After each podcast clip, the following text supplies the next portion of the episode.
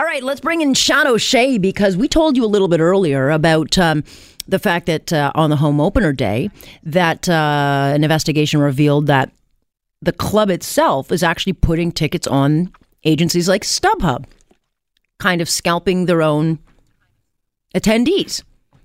And whether or not you knew that, I don't know, but is it fair? That's the argument that's going on. But uh, Sean O'Shea went down, I think, to the stadium to ask a few people, and they were none too happy to have him. Hey, Sean. Hi, Alex. Thanks for having me on.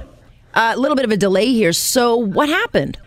Well, we went down to pursue the story as you described it. Why is the Toronto Blue Jay Club involved with StubHub in this deal? And we were asking questions of patrons coming to the game, as we would normally do outside. And I've covered home openers in one way or another for 30 years. And all of a sudden, even though we were outside in mm-hmm. public space, the security people there said, sorry, you can't be here. And they gave us the boots. And that was a bit odd considering they said we needed to have credentials to yeah. be able to, to do our jobs outside in a public space. And you've done it many, many times without being bothered before. So they're obviously very sensitive about this issue. Listen, Alex, if we were doing a story about how great the Blue Jays are going to be this year, you know that there mm. wouldn't be a problem. But they told us that we actually needed to have credentials to be outside. It's almost like being on the sidewalk. Who needs? I've been I've been reporting the city for 31 years. You don't need credentials to be outside on the sidewalk. No, you don't. Now it was arguably close to their private space, but the reality is a public space, and this is opener day, and it's not a big deal. But the story is not that necessarily flattering. The Blue Jays didn't want to talk publicly about why they got into this deal and whether consumers were going to have to pay more for tickets potentially because of it. It was just a bit weird.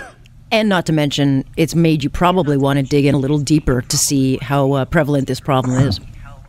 Yeah, in fairness, the CBC and the Toronto Star did a story today that was on the front page of the Star, and they dug in a bit deeper than this uh, story had been exposed before. I mean, it was announced a year ago that they were going to be doing this deal with StubHub. Other Major League Baseball teams have. It's a basically it's a coordinated effort so that consumer tickets can be verified and the and, and, through you know StubHub and the the teams get a cut. We don't know what the dollar value of the cut is, but there's also a suggestion that the there's a possibility that teams like the Blue Jays would put their own tickets as opposed to uh, selling them at face value. They would put them onto the secondary market and then be charged a higher rate, get a cut of that, and it's more money for all of them and less you know, less attractive to customers. Yeah. So that was the, the essence of the, the story. But getting the boots asking questions, I mean, you've been a reporter a long time.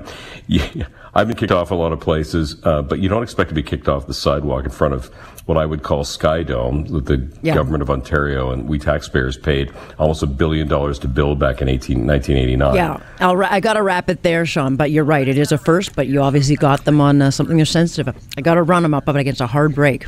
Have a have a great weekend. Thanks you for too. You too. Sean O'Shea joining us, and I'm Alex Pearson. This is On Point here on Global News Radio.